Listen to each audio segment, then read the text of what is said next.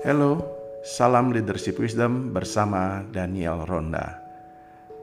Saya sungguh senang karena saudara masih berminat dengan podcast ini karena saya melihat pertumbuhan audiens cukup signifikan dan saya berharap saudara mendapat berkat dari diskusi-diskusi ini dan tentu saya juga rindu mendapatkan feedback dari saudara-saudara dan silahkan kalau saudara mengenal uh, nomor kontak atau Facebook atau apa pun silahkan kalau ada hal-hal yang perlu saudara diskusikan dan beri masukan untuk podcast ini.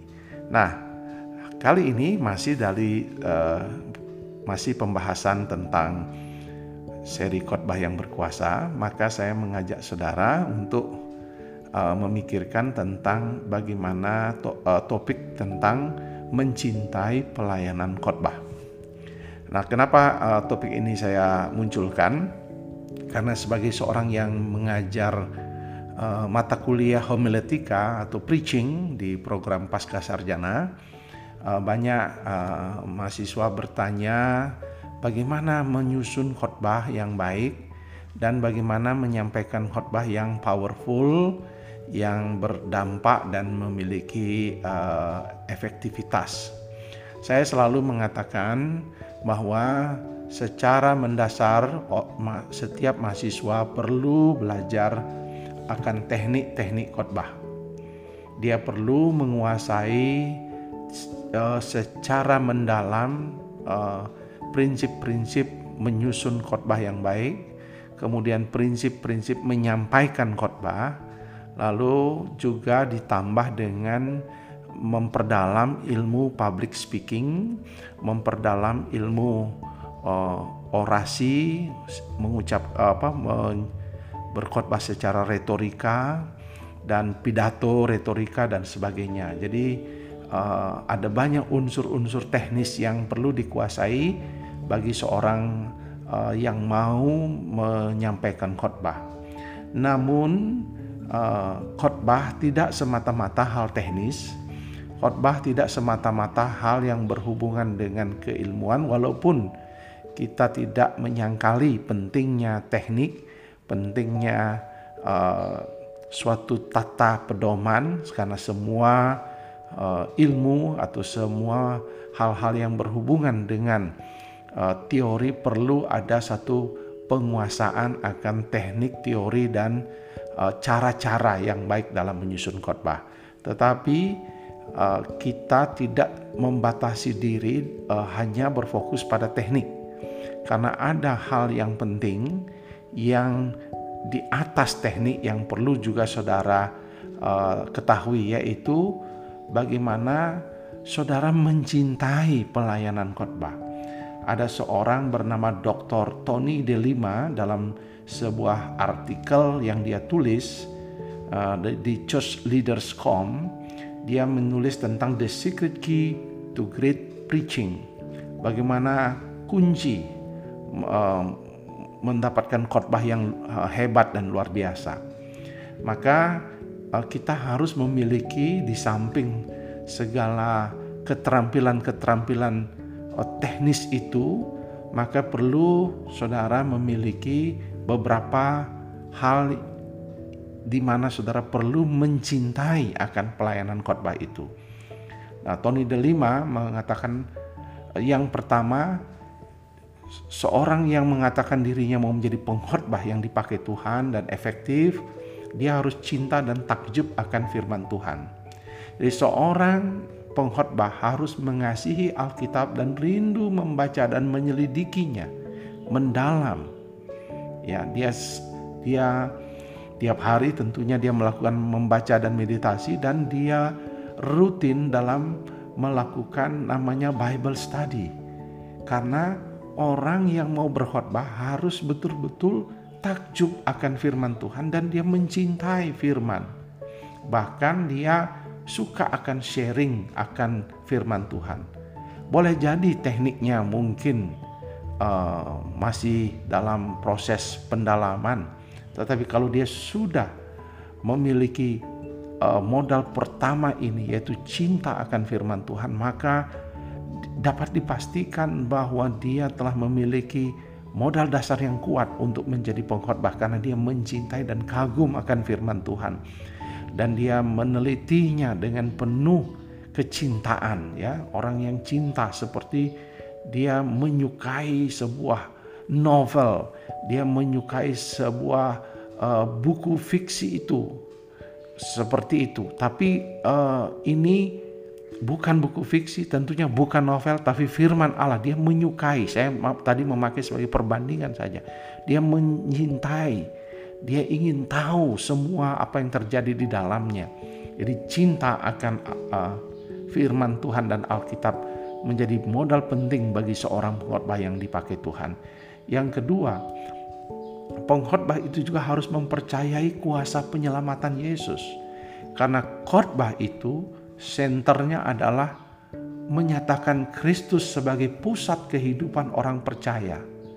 Jadi kita harus percaya waktu kita ngomong, kita berbicara di mimbar, kita percaya bahwa kita mewakili Tuhan menyampaikan maklumat kebenaran firman Tuhan dan firman yang disampaikan kita sampaikan adalah bahwa Allah akan memakainya untuk menyelamatkan orang yang terhilang di di jemaat.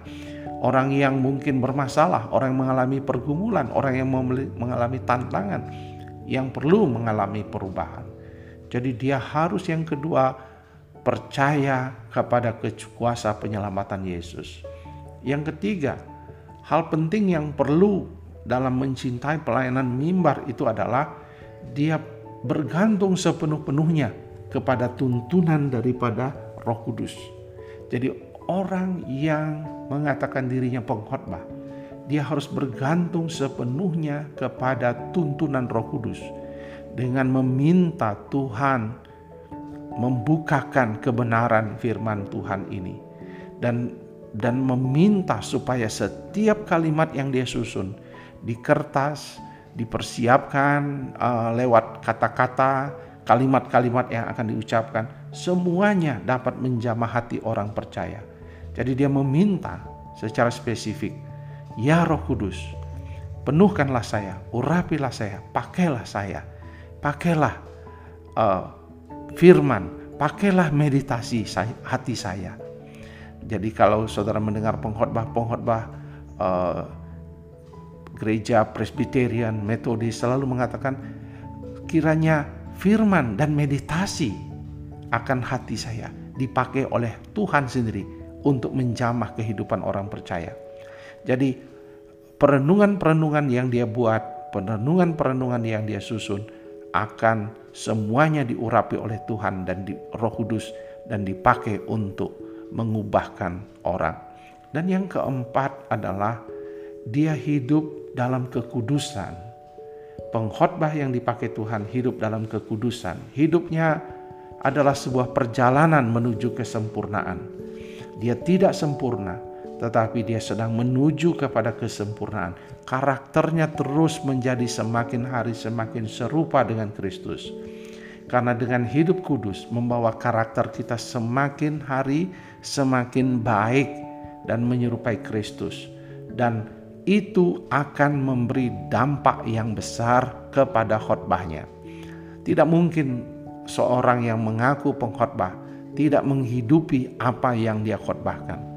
Karena pada akhirnya jemaat, orang-orang di sekitar kita akan mengetahui, akan melihat hidup kita dan dia akan sungguh menghargai khotbah verbal kita di mimbar jika kehidupan sehari-hari juga mempertunjukkan apa yang kita katakan di mimbar.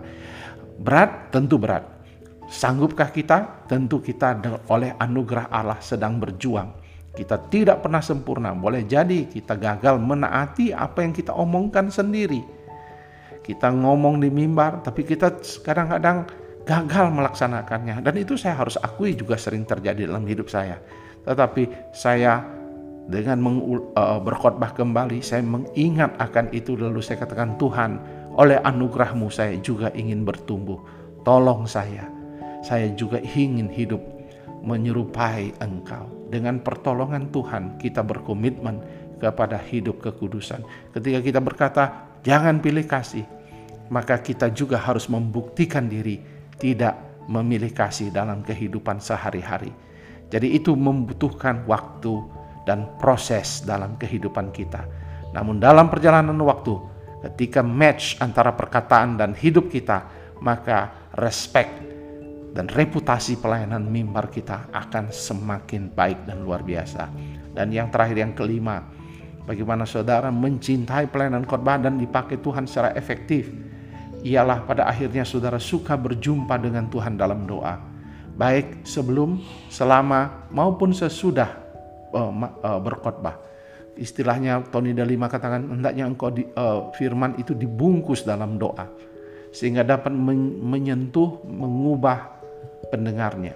Setiap kali engkau diminta undangan lalu duduk mempersiapkan khotbah, maka jangan langsung memikirkan teks, jangan langsung memikirkan teknik, jangan langsung memikirkan tema, tapi berdoa dulu. Tuhan tolong saya mampukan saya untuk menyampaikan firman-Mu. Tuntun saya waktu saya membaca teks yang sudah ditetapkan oleh uh, gereja yang mengundang saya misalnya. Waktu dia sudah memberikan tema, Tuhan tolong bukakan makna kebenaran firman-Mu. Lalu dalam masa persiapan saudara mungkin waktu persiapan saudara melihat, wow terlalu berat ini untuk dibaca. Tuhan tolong saya, tunjukkan kebenaran-Mu. Mungkin saudara harus pergi melihat tafsiran. Tuhan tolong tunjukkan saya tafsiran yang tepat untuk melihat kebenaran ini. Lalu yang kemudian berikutnya dalam proses mengaplikasikan, saudara juga berkata, Tuhan tolong saya. Saya ingin benar-benar audiens mengerti bahwa ini adalah pesan Tuhan. Lalu setelah selesai semuanya, mungkin beberapa jam atau mungkin perlu dua hari saudara mempersiapkannya atau beberapa waktu, lalu saudara tutup. Tuhan, inilah final, sudah di PowerPoint, sudah ada di catatan.